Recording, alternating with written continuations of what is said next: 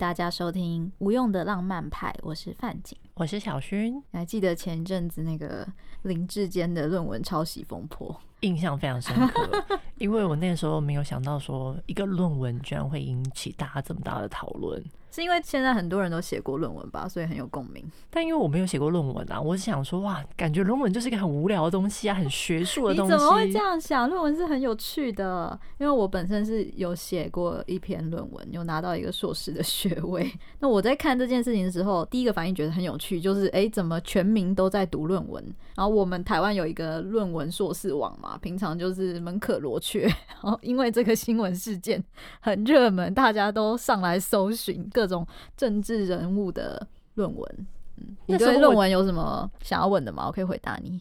我只是觉得论文如果有引用任何的资料，这不是很正常吗？其实抄袭跟引用蛮一线之隔的。基本上写论文有一个基本的逻辑，就是你要站在巨人的肩膀上去讨论一个议题。等一下。巨人的肩膀，就是说你前人他们有做过很多的研究嘛？你今天在挑一个研究主题的时候，你就是不能研究以前人做过的研究啦，这样你的研究就没有什么意义了。可是因为我们论文前面都会有一个东西叫做文献探讨，那这个文献探讨就是你要先把前人已经做过的研究去摘录一些可以支撑你在这个论述上表达更多东西的一个论述，嗯。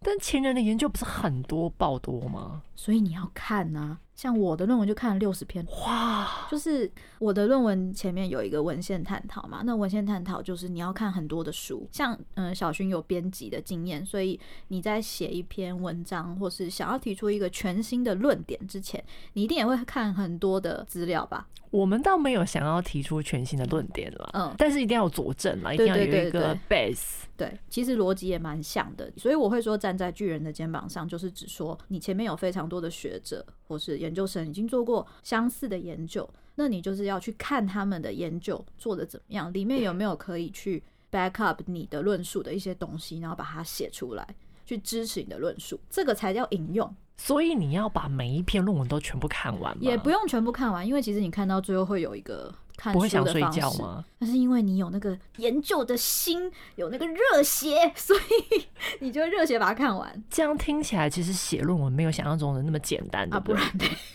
但你花了多久时间才写完你的论文呢？我自己花了两年多，这么久，这都可以写一本书嘞！我就是写一本书啊。What？论文其实真的就是文献，文献就是出版品。我那天很好笑，我有一个朋友，他就是去国家图书馆。国家图书馆真是非常推荐大家去，因为那真的就是国家宝藏，就是我们的那种学术宝藏，全部都在国家图书馆。那他就是也是去做研究，因为台湾有很多的文献是没有开放在网络上下载，你只能在现场去看、去调资料这样子。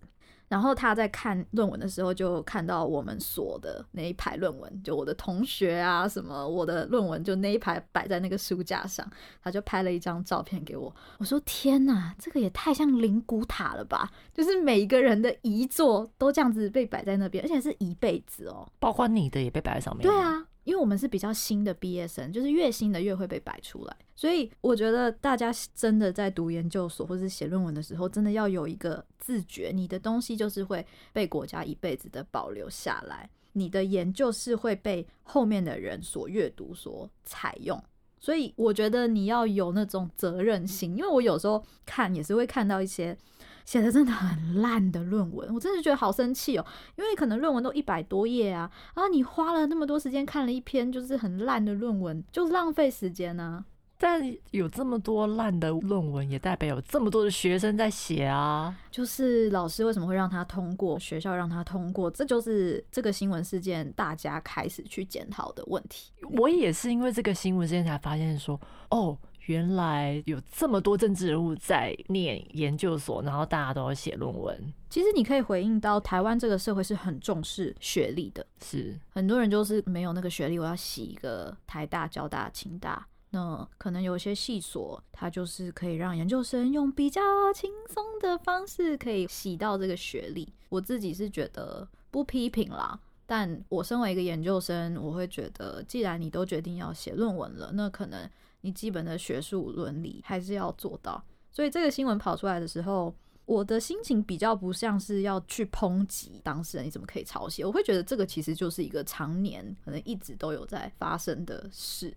不一定是抄袭，可能就是只是写得很不好，然后他就通过了，然后让整个社会氛围取得硕士论文好像变成是一个很简单的事情。包含我自己到业界工作以后，我其实遇到的一些 HR，他们也是会说，就是嗯，硕士班学历就是没有因为这样子你的薪水就可以比较好，没有，因为太多了。然后我就会觉得，今天硕士如果这么好拿，就会有很多人想拿。可是如果每个人都是非常用力，然后拿这个论文是非常困难的，那相对来讲，你在这个社会上硕士的珍贵性就会被提升，它的价值就会被提升嘛。因为我身边也是有很多很认真在写论文的人，大家出去都是拿硕士，可是你是几分拿到硕士？因为硕士其实会评，真假的？我们会有一个分数，最后考试的时候会打一个分数，说每个老师给你一个分数。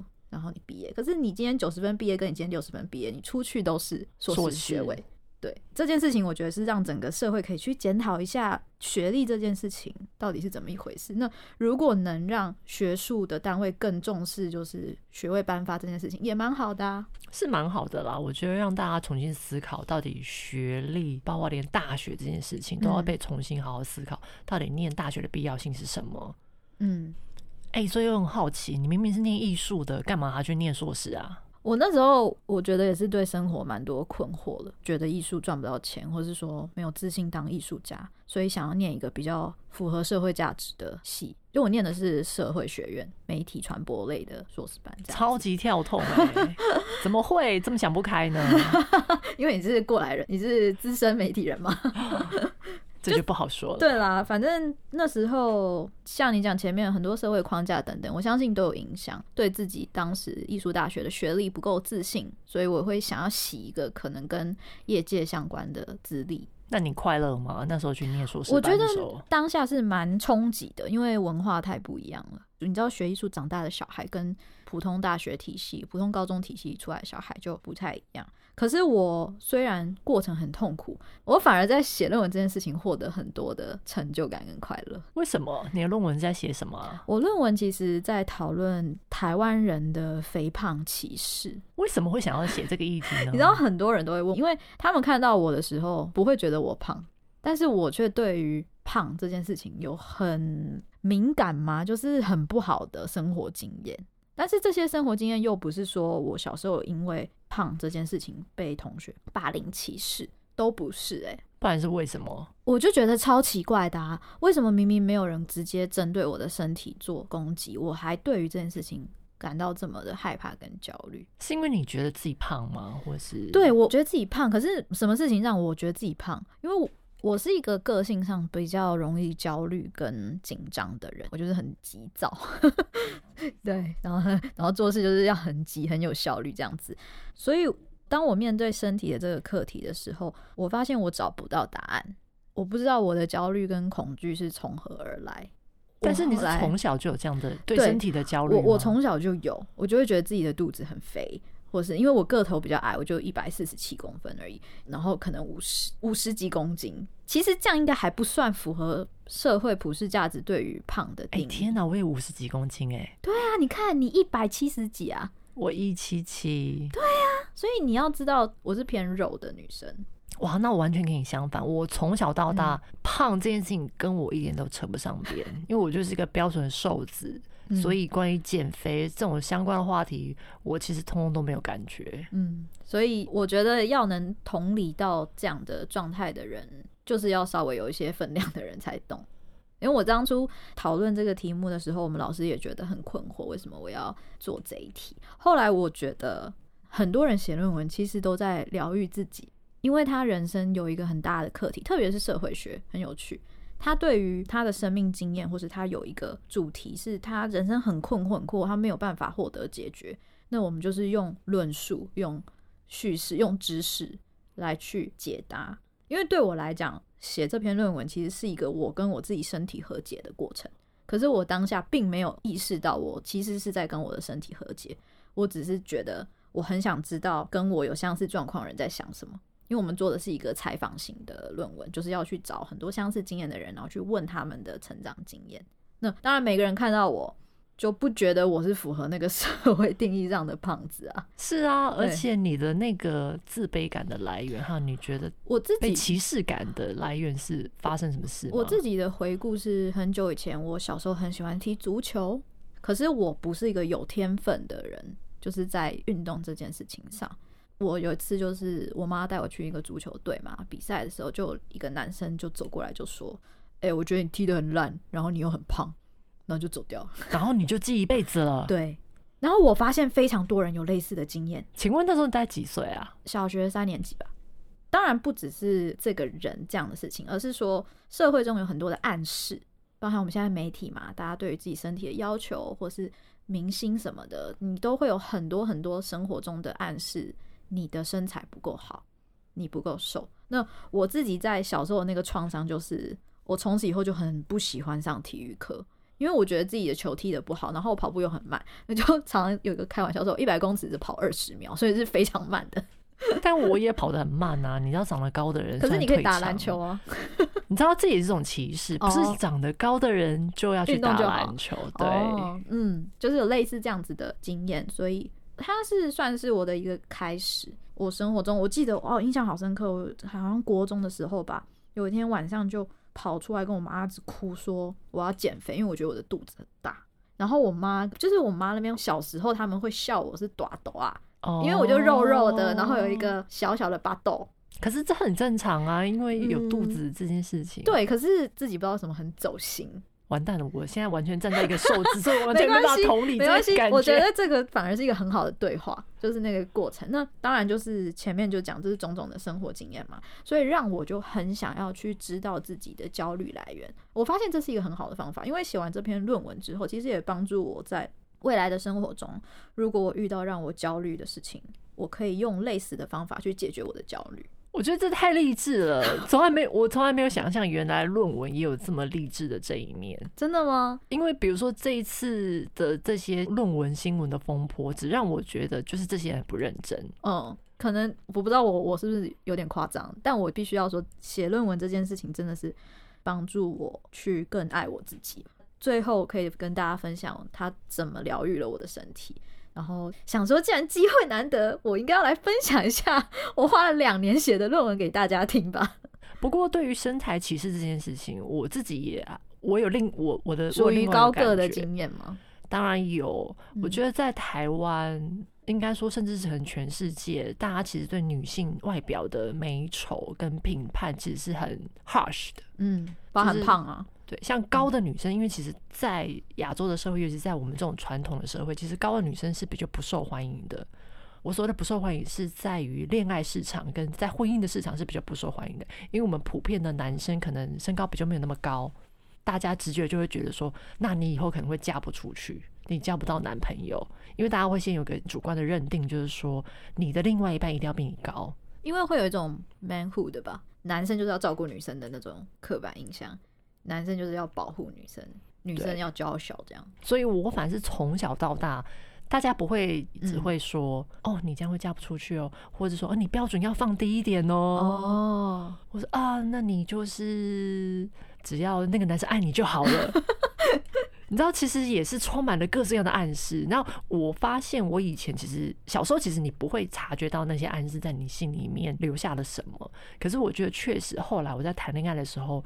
我其实也是会害怕别人的眼光的。嗯，我我觉得身材其实，其实我这个论文只针对肥胖，但我一直对身材歧视这个议题很感兴趣。包含这几年，其实关于身体的一些自觉啊，或是 self love，或是 body positivity 这种想法一直在串起来。对我来说，也是一个很好的事情。包含网络媒体，你可以看到很多的人，或是很多的报道，针对身体的议题有更多的。比较正面的诠释，你听到的一些比较正面跟肯定、包容的声音，其实真的是有帮助到对于身体自我认同比较自卑的人有鼓励的作用了。所以我也是希望我做这个论文，有机会可以让有类似困扰的人，可能他透过了我这一个研究，或是我的一些发现，有一些不一样的想法。所以我也会特别想说啊，反正就论文这一题，把它拉出来做一个节目。就希望，如果你是一个为了身材有所困扰的人，那听了接下来内容，或许你会有一些不一样的想法。我自己觉得，当你遇到一个问题是你没有办法解决，或者你不知道问题的根源是来自于何处，其实大多时候都是来自社会背景。像你刚刚提到的，我们对于呃女性好像一定要比较柔弱一点，要被保护，所以一定要小小只。然后如果是一个大只、很有 keep 的那种 很凶悍的女生，好像男生就比较不要，或是怎么样的。真的，嗯，但是唉。那我就开始了我的六十篇论文的旅行。我做了一个研究，是我想要去厘清台湾人会歧视胖的人这件事情是怎么发生的。所以这个也是有文献可以探讨的？是的，这也是有历史可以回溯的？是的，我是看了非常非常多不同时代的文献，然后我把它拼在一起。那最早可以回到什么时候呢？最早可以回到一九二零。OK，就是非常非常早以前。那我自己是看到一篇研究提出了说，你有没有发现日本人他们穿和服嘛？韩国人他们的传统服饰其实胸部是非常的不明显的。啊、呃，对对，就是其实那就是那个时代的美感。我们是要把胸部挤压到看不到形状，这样子有点像圆圆的、平平的，就是那个是属于那个时代的美感在里面。我觉得很有趣。但一九二零年那时候，台湾正好是日治时代嘛，嗯，所以我们受日本文化影响很深啊。但那时候也有一些洋服啊，洋服是后期三四零以后哦，就是到了一九三零年代，胸罩传进台湾了。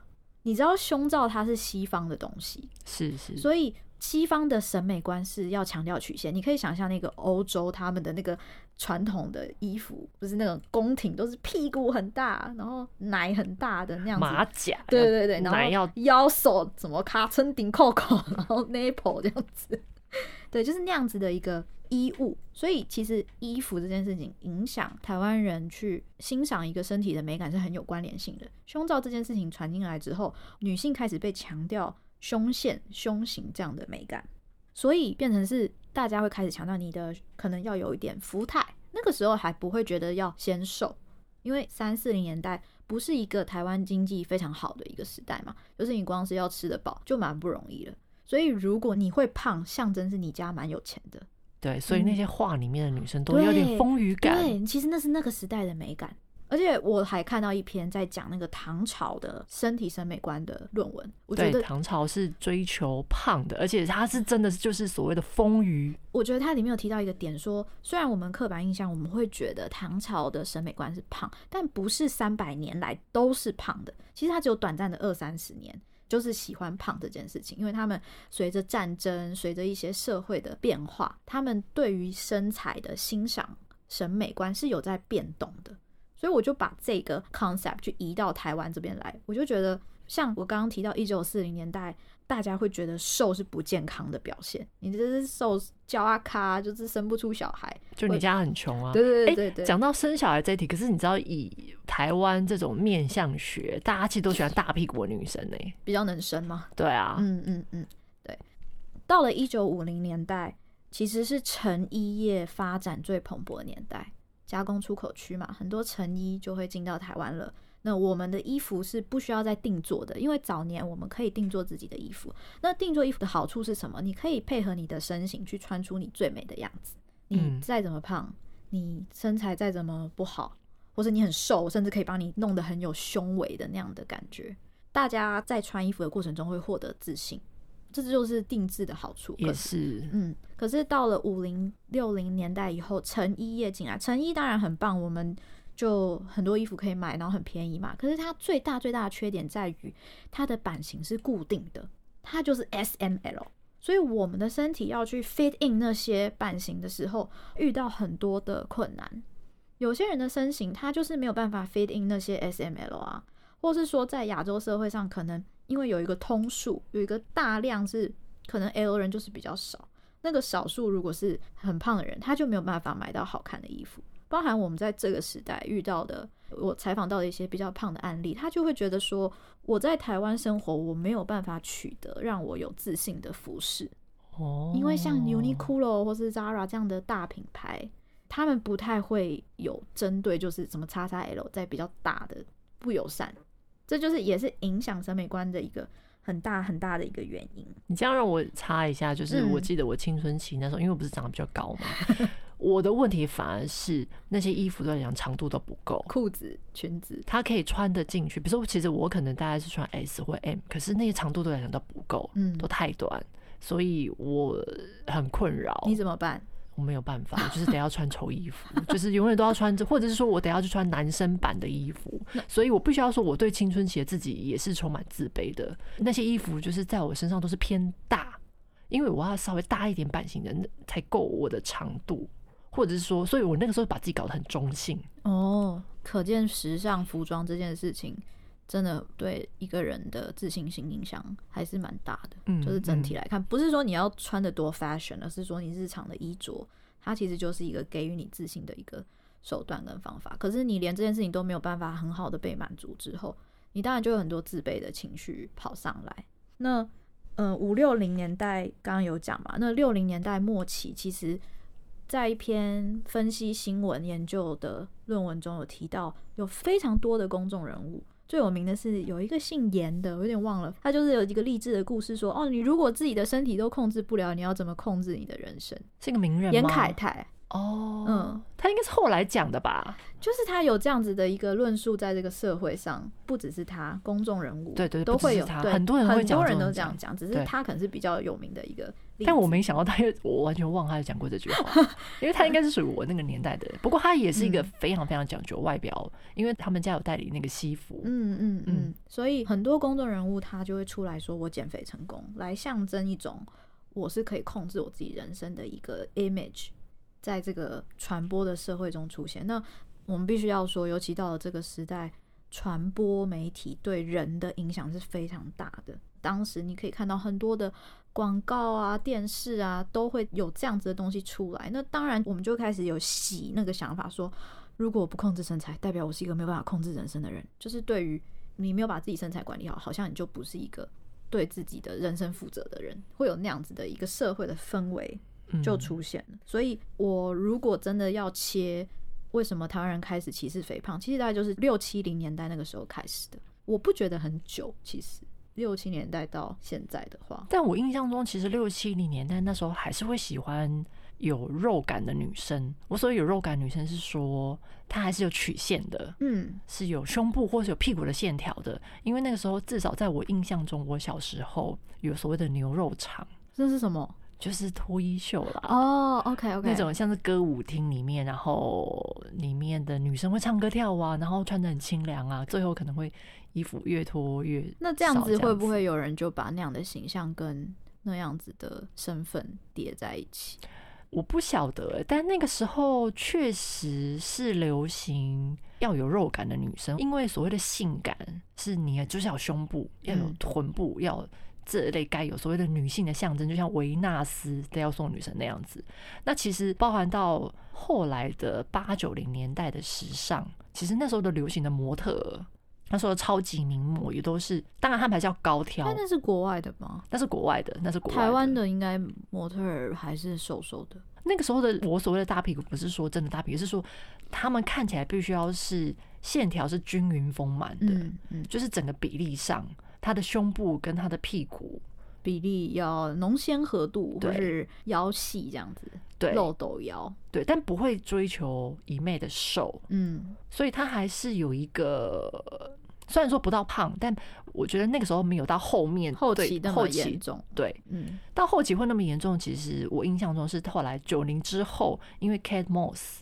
Kate Moss 因为她十四十五岁就成名了，那因为她十四十五岁，她还是个少女，然后她就是个瘦瘦的少女，然后那时候被拍了一个 Calvin Klein 的广告，然后她里面很瘦，突然间就变成风潮，大家就可以追求一个所谓的病态美，就越来越瘦。我觉得你讲到这也蛮有趣，因为你刚刚讲的是西方文化的部分嘛，那这边就是有一个台湾的研究，它是去分析台湾的各个广告。可能减肥啊相关的，或身体的美这件事情有关的广告，发现很多很多台湾的广告都去强调瘦才是美的这个观念，而且特别是在九零，也有可能是你讲到的那种时尚的文化，因为广告跟时尚其实也蛮紧密相连的。是啊，而且我们又受到西方时尚的影响，嗯，对，这时候互相影响，然后就这样子洗了一个特别觉得瘦才会好看。那一九九零到两千年，大概就是我出生的年代啊。我是一九九三的，我就是在这样的时代氛围下成长，嗯、所以我当我 aware 到这件事情的时候，我觉得自己被点醒了。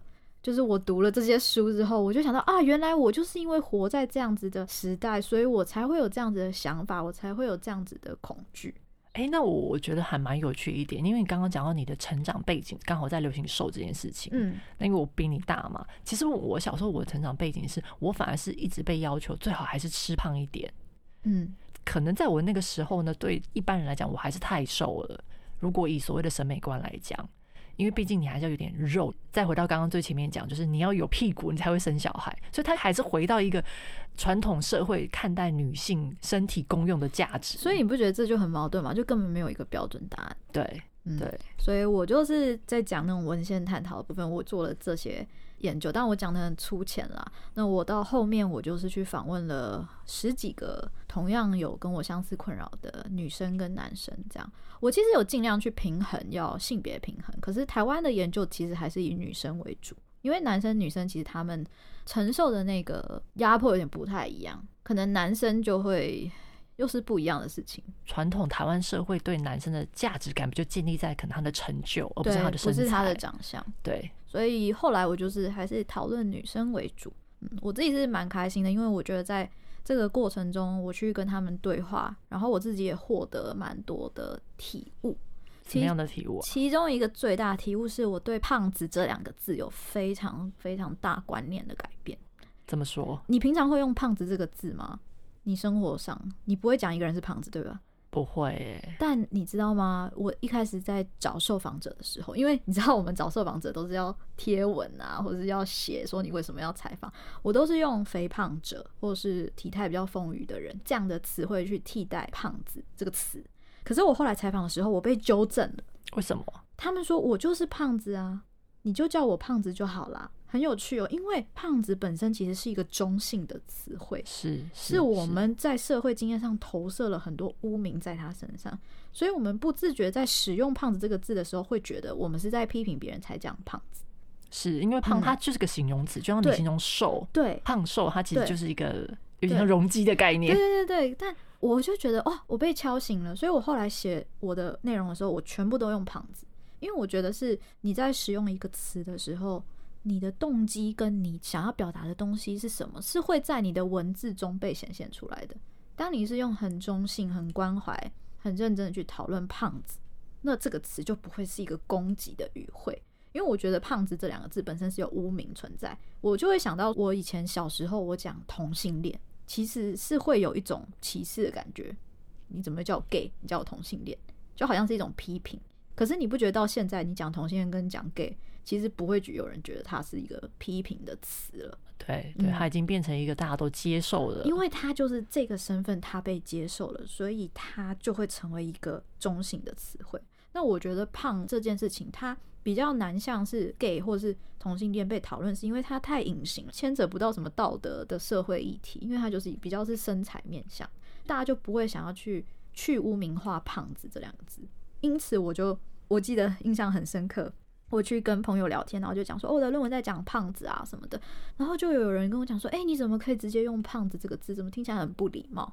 一般人会这样想，可是、哦、有些人会觉得他带有歧视的成分。对，可是我觉得是因为你歧视了他，所以你觉得他才有歧视的成分在，就是你想要证明或还给“胖子”这个名词的。对，我后来就是整个论文，我整个报道，我就是都写“胖子”，我完全不避讳，包含我其实自己内心有一个小小感动，就是。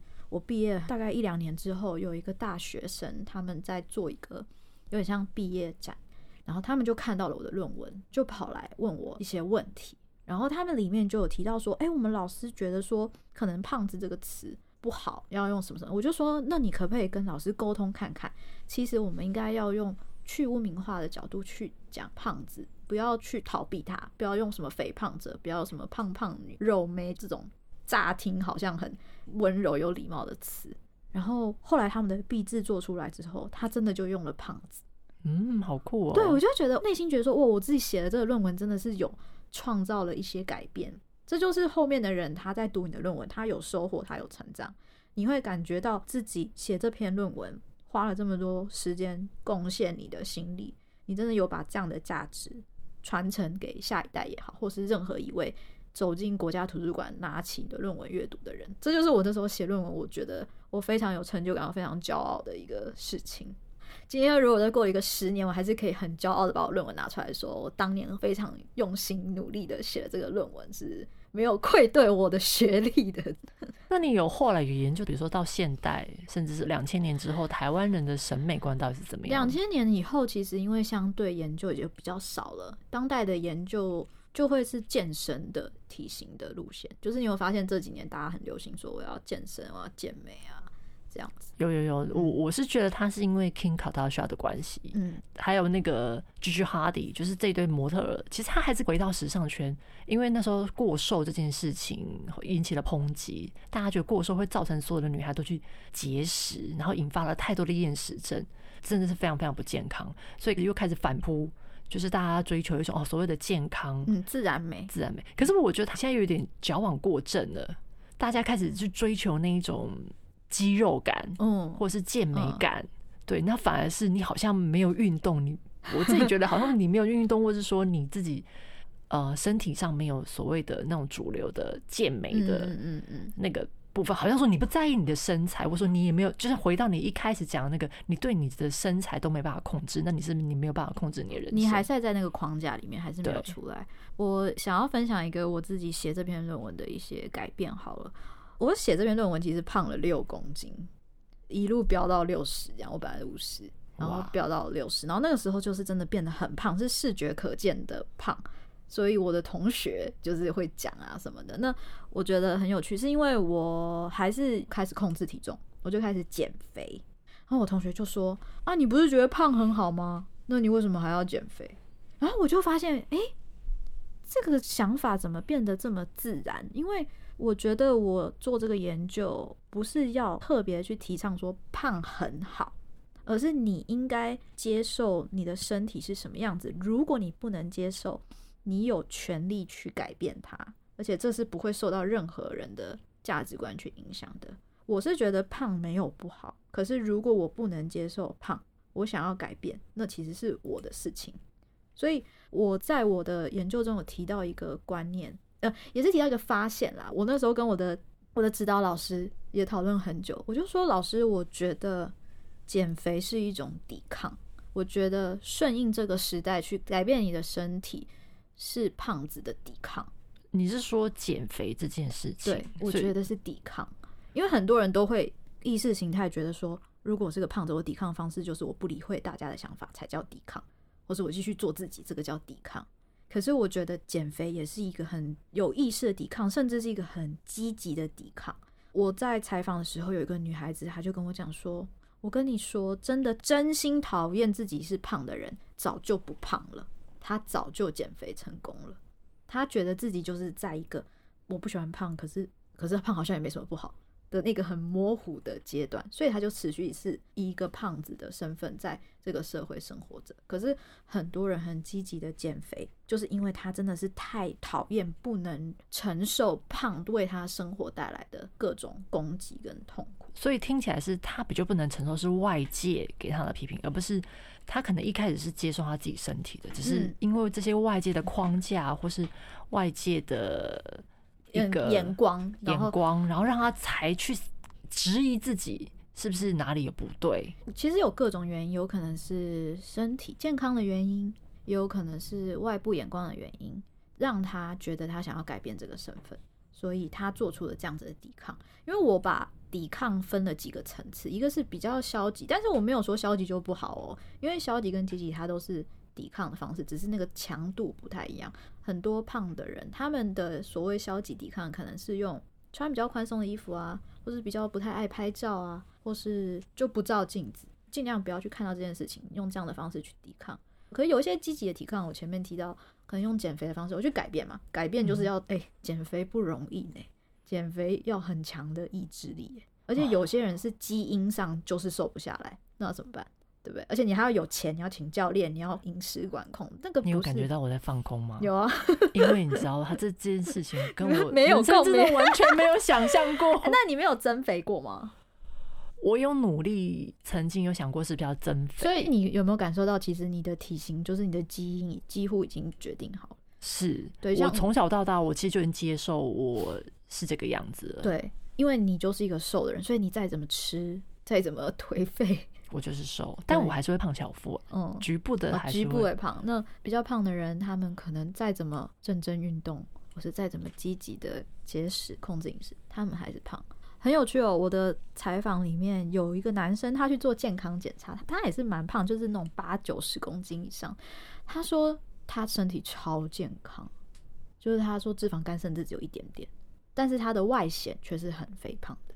所以他要讲的是，其实胖就不健康吗？这是一个刻板印象。他说很多瘦的人身体也超级不健康。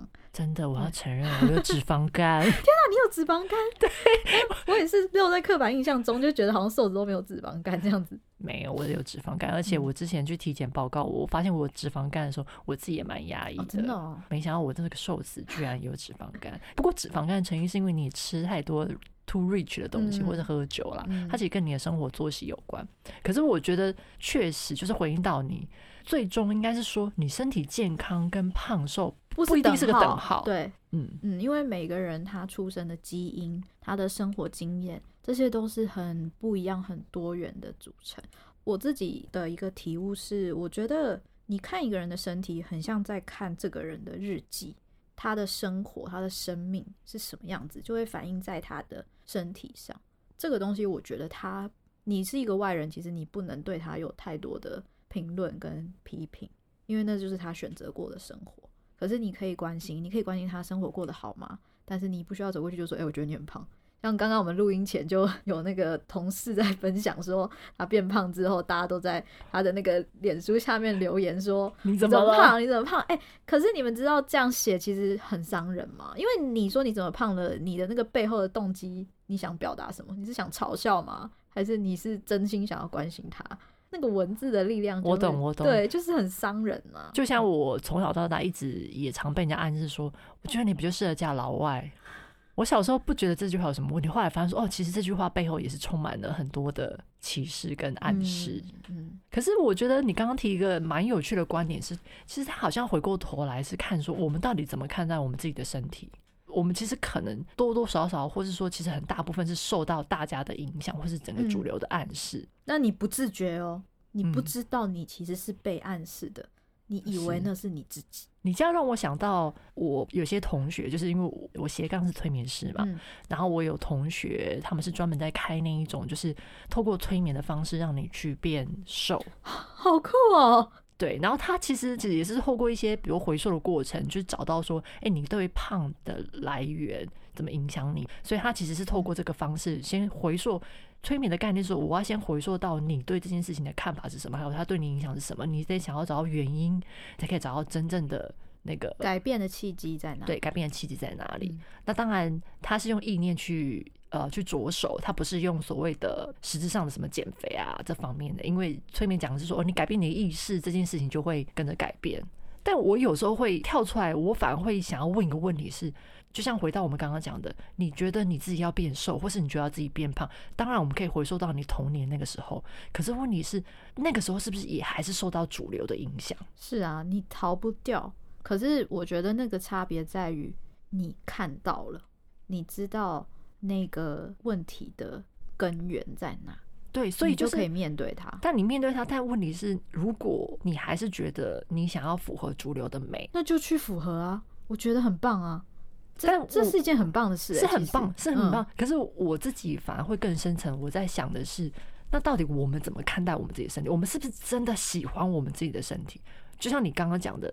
如果你真的觉得自己胖的，你根本不会，你根本就不会当一个胖子。对，那所以就是我自己觉得那个更深层的原因，应该是说我们怎么看待我们的身体，我们到底喜不喜欢我们的身体？因为如果你真的超喜欢你的身体，觉得我脱光站在镜子里面都觉得说，妈呀，老娘今天就是 sexy，好看，好看。其实就算外人再怎么讲，你根本也不会觉得那件事情是、嗯、你自己的心里的声音很重要。我觉得像我讲，有些人他。他胖，他减肥反而会被人家攻击。就是如果他是一个宣称要去 embrace 就是不同体型的人，然后他被减，他反而被攻击。可是我会想要替他捍卫的是，如果你在这个社会主流下，它就是一个现况嘛，它就是一个现实，它就是一个歧视。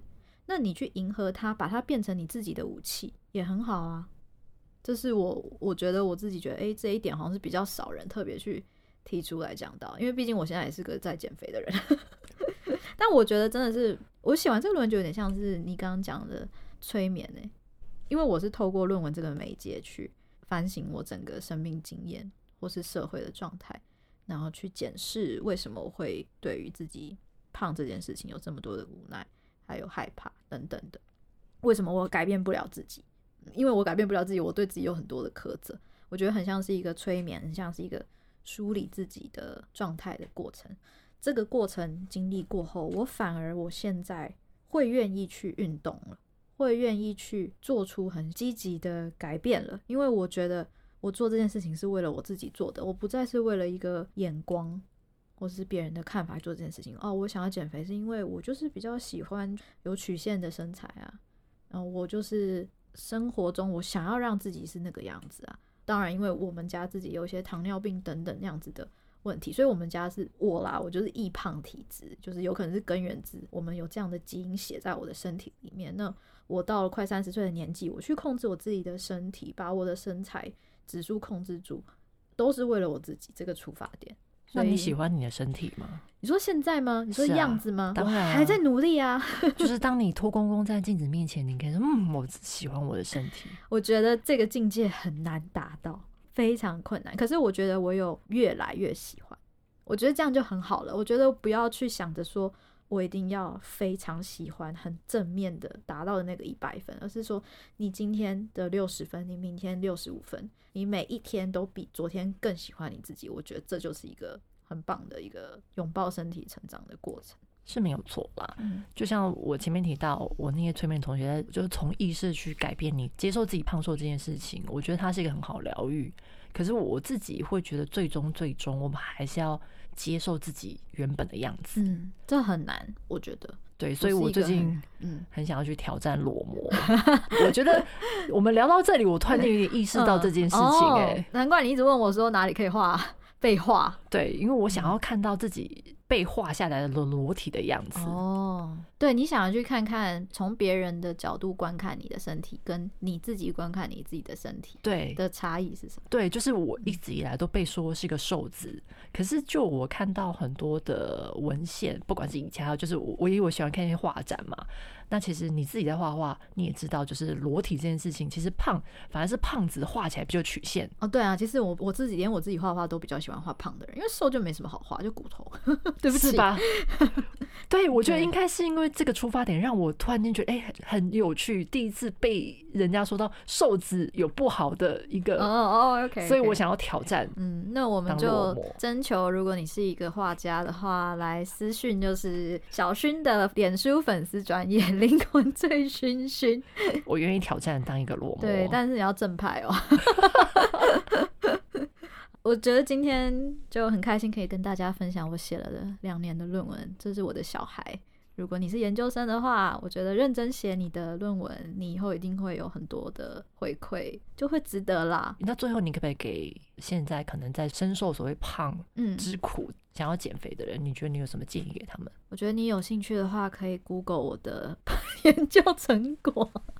我有 没有这个很重要？那就是我自己有把我的论文写成一个报道放在网络上，然后你只要搜寻“胖子之大”。逗号，何处可容身，就可以看到这个报道。因为我觉得去了解别人的经验是有助于你去了解你自己的经验的。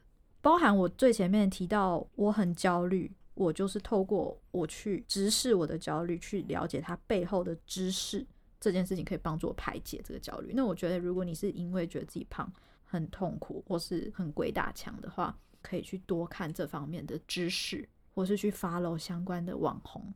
或是来读 我写的报道，所以在你那个网站上就可以看到了，可以看到我采访的内容。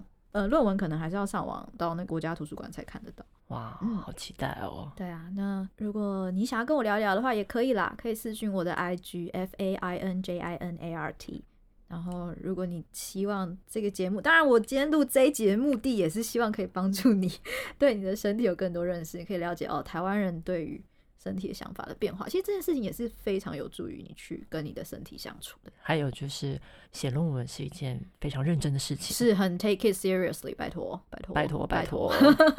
其实让我们出去很骄傲的跟别人说，我们是台湾的研究生。好。好，那就今天就先这样啦。OK，拜拜，拜拜。不用的，不用